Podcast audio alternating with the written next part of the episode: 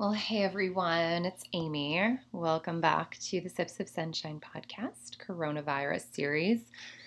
Um, I'm doing 10 minute daily Monday through Friday podcast, just sort of with like maybe a like kind of a thought or a theme or just something that um, you know, if you're looking for kind of tools and ways to navigate this. I don't know what to say. I don't like saying get through because I don't know. I feel like that's like get through a workout or get through your final exams. Like, I really see this as probably one of the most um, expansive times in the world. And of course, the loss of life is horrific and devastating. And I'm not at all glossing over that. Um, but I would hope that amidst the horror of the just unbelievable global loss of life, that those of us who stay um, can make the world a better place and come out stronger on the other side of this.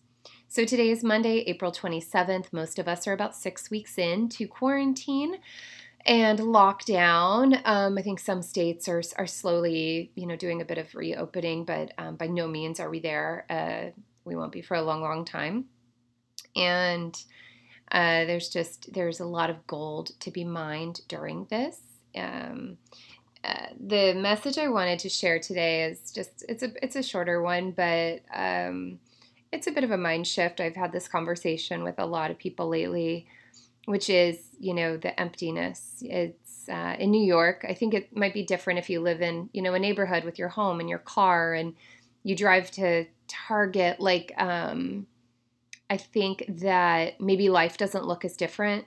Uh, totally, I, I know it looks different for all of us but in New York, it's it's interesting because you know we walk everywhere and the streets are lined with restaurants and shops and places of business, and so walking down completely empty streets and streets that are normally teeming with people, like teeming with people, you know, it's um the shock of walking around empty streets has kind of worn off. Like at the beginning, I think the way I described it was it was like being on a movie set um, where the movie was in New York, but the actors hadn't shown up yet. Like it was just beautiful and peaceful, but also just eerie and quiet and empty.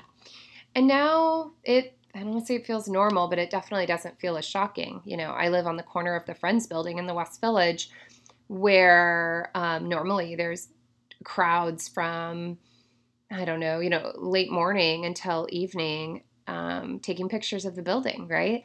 And so it's very odd to me that that corner's been empty for six weeks and it, it will continue to be for quite a while because most of those people are tourists who uh, won't be traveling for just a little bit longer. So, um, so the emptiness of the streets has been very much in our face here. And I know that the emptiness is felt by everyone everywhere. Even when you go into a store, it's not the same, and people are wearing gloves and masks. And there's that bubble. You know, my brother describes it as like two opposing magnets. You take a step towards someone, they take a step away from you. And like, that's the way it should be, but still pretty crazy.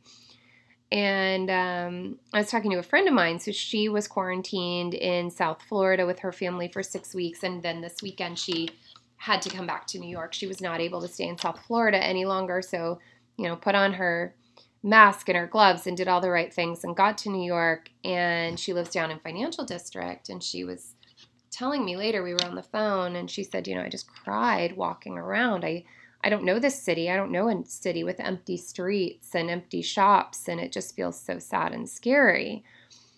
And I said, you know, because I think I've been here for 6 weeks and I've gone through like all the stages of grief. Um I think I'm in acceptance. Um I wanted to share this message with her, and then I want to share it with you, which is that when I see empty streets, I just see love.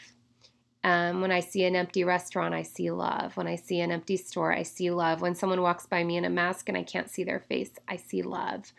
Because we have to love each other and humanity so much to stop. We have to love each other and humanity so much to lose our jobs, lose our paychecks, and sit at home. And I think that's a really beautiful love. It feels selfless, it feels united. Um, it really feels um, deep and true to humanity.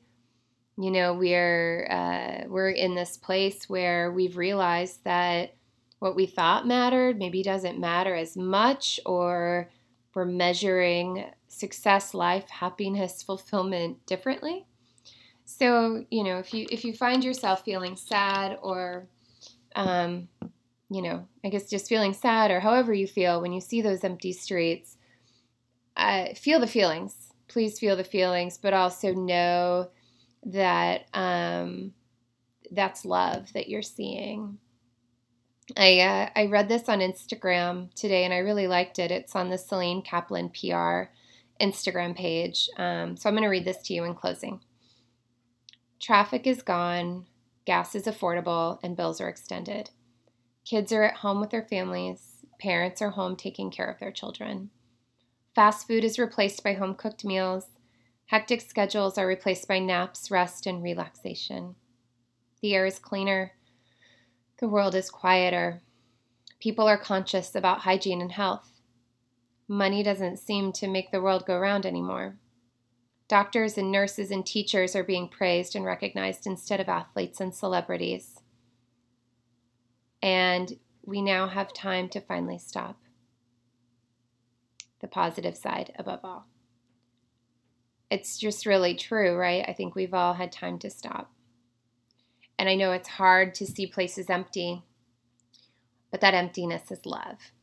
And so I hope that you're seeing love everywhere because I sure am. And um, I'm sending you a lot of love today from Sips of Sunshine. This one's extra short. It might even be seven minutes. Um, sending you lots of love today. It's Monday. I hope you got some headspace and were able to make the weekend feel a little more like a weekend. I think a lot of us have.